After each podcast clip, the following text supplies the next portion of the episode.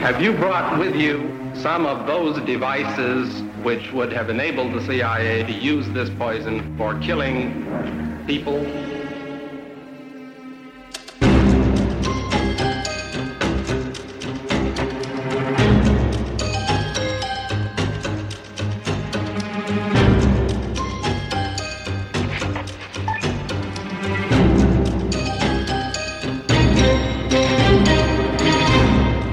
Følger efter øh, fodsporene her, og så ser de så en hytte øh, i det fjerne på et fjeld. Og så ser de to skikkelser, der flygter fra hytten. Og der kommer røg op af hytten. Og det er på noget, der hedder Sabineøen, som er lidt nord for Daneborg, der hvor Sirius er hovedkvarter i dag. Og så bevæger de sig nærmere og kommer hen til hytten og kigger ind, åbner døren, og der er varme på, og det ser ud som om, det lige er blevet forladt, og på, øh, på væggen, der hænger der en, en jakke med et hagekors på. Så verdens første transportable atomreaktor, den blev udviklet, og så blev den placeret under isen. Jeg kigger over på Lasse. Fordi du ikke tror på mig? det er fordi, du ikke tror på mig, ja. Det er, det er fuldstændig rigtigt. Ja, ikke? Og jo, under is. Det hedder Camp Century. Hvad nu, hvis man kunne bygge 17.000 kilometer af hemmelige tunneller under indlandsisen, og så have 32 affyringsramper, man ligesom kunne lade åbne, når det var behov for det, og så have alle de raketbatterier til at køre rundt. Du lytter til det hemmeligste af det hemmelige. Et program om den kolde krigs hemmeligheder. Mit navn er Anders Christiansen, og med i studiet er dokumentarist Christian Kirk Muff. I dag der skal det jo handle om øh, Sirius-patruljen. Ja, og Grønland i det hele taget. Ja, øh, på DR der kan man i øjeblikket se øh, en dokumentar i tre øh, afsnit, der bare hedder Sirius, og den er lavet af vores gæst øh, Lasse Rabeck. Yep. Men du skal forklare mig, inden vi går i gang, fordi vores program hedder jo det hemmeligste af det hemmelige. Og man kan sige, at Sirius-patruljen er jo ikke, ikke hemmelig. Det er jo nærmest et øh, nationalt klenodie. Så hvorfor mener du, at, at en historie om Sirius-patruljen er berettet i vores øh, utrolig hemmelige program? Fordi at øh, hvis der er et sted på jordkloden, hvor man kan have hemmeligheder, der fysisk er kæmpestore, altså de hemmeligheder, vi snakker om normalt, de er enormt små. De kan være i en lille nøglering, eller USB, eller et eller andet. På Grønland kan du bogstaveligt talt bygge ting, der er større end Eiffeltårnet i hemmelighed, uden nogen nogensinde finder ud af det. Og det er virkelig, virkelig spændende. Og Lasse, som jeg har kendt i nogle år, han er også interesseret i de her ting. Så jeg vidste, at da han havde været på Sirius, med, på, på patrulje med dem nogle gange, så har han også gået og tænkt over, hvad gemmer sig herop. Og, og så tænkte jeg, at vi skulle have besøg her. Lasse, øh, velkommen til programmet. Tak. Er det rigtigt, det Muff siger? Ja, det er det. Det er det. Altså, øh, Grønland er uforståeligt stort, og man kan helt sikkert gennemtænke, øh, gennemtænke det oppe, som er meget, meget svært at finde. Og der er jo også kun de her øh, ja, 26 mand i Nordøstgrønland til at holde øje. Så, øh, Og hvor stort er området? jamen, området er jo... Ja, hvor stort er det? Det er kæmpestort. Jeg tror, det er noget med Spanien og Frankrig til sammen. 26 mand til at afpatruljere. afpatruljere. Nej, 26 mand, det er inklusive værstationsfolk og dem på stationerne. Sirius er 12. Så det eneste, der bevæger sig rundt, det er 12 mand. Der er 26 26 mand på, den iberiske, på et område på størrelse med den iberiske halvø, Noget af den stil, ja. hvor de 12 forlader hjemmet og kører ud og kigger på, om der er sket noget derude. Lige præcis, det er korrekt. Og så er det, jeg siger, der kan du jo bygge en havn. Du kan jo bygge en by, uden der er nogen, der opdager det.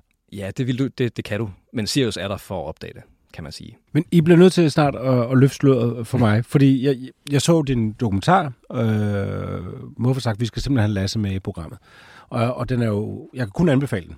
Men jeg tænkte jo samtidig, altså, hvad fanden har det med det hemmeligste det hemmelige at gøre? Altså, det, er jo- Vi skal det, er igennem tre ting. det, det er jo sødt og fint, at de, de, ja. Ja. de kører rundt op, og det er hårdt og sådan noget, men det minder mere om sådan en manddomsprøve mere, end det handler om noget hemmeligt. Og jeg, jeg laver et program, der hedder Det Hemmeligste det Hemmelige. Det skal vi jo holde fast i. Vi skal have en historie, ikke særlig mange kender fra den anden verdenskrig. Lasse har taget en virkelig fantastisk. Jeg har ikke set den bog før. Jeg har kun hørt historien genfortalt, nærmest som en myte. Mm. Men den er sand.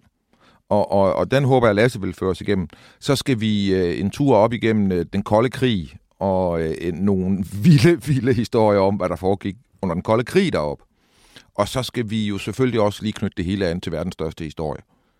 Øh, jeg siger ikke, at Palmes morter har løbet rundt op på indlandsisen, men jeg siger, at vi kan altid finde et kryds Ja. til verdens største historie, og det finder vi også. Okay. Fedt. Og det ser jeg frem til. Ja, Men lad os sætte, sætte i gang. Skal vi starte med... ja altså, øh, når jeg har siddet ude ved min øh, elskede morbror ude i Vestjylland, så nogle gange, så øh, 10 år, så fortæller han historien om øh, 2. verdenskrig og nogle danskere, der patruljerede op i Nordøstgrønland. Og den historie, han fortæller, den er simpelthen så vanvittig. Mm. Øh, øh, men den er sand.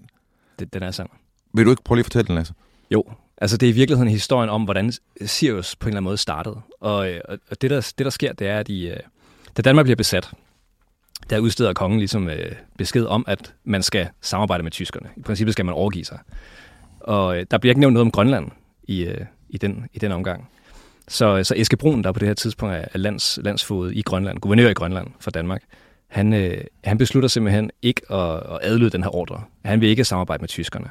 Øh, og fordi der ikke står noget om, om Grønland specifikt i den her ordre, som kongen har givet, så, øh, så beslutter han, at han skal varetage grønlændernes interesse. Altså vare- varetage landet efter grønlændernes bedste interesse. Og det mener han ikke, han gør ved at samarbejde med, med tyskerne. Og han mener heller ikke, at tyskerne har en interesse i at blive ved med at forsyne Grønland. På det tidspunkt så er Grønland jo en, en koloni, og, og man er afhængig, dybt afhængig af forsyninger fra Danmark. Så han, øh, han indleder samarbejde med, med amerikanerne. Øh, og selvfølgelig også sammen med Henrik Kaufmann, i diplomaten i Washington. Og, øh, og sammen med US Coast Guard, så, øh, så, så beslutter man, eller finder, altså man er ikke bange for, at tyskerne skal invadere Grønland på det her tidspunkt. Man er ret sikker på, at der ikke er nogen interesse i det her enorme område. Altså, for det, der er jo ikke, kan også svært. Ja, det er virkelig svært. Det er, jo, det er jo et kæmpe land, og der er jo ikke rigtig noget at komme efter. Der er jo ikke, på det tidspunkt snakker man ikke om øh, værdifulde mineraler og olie og sådan noget her.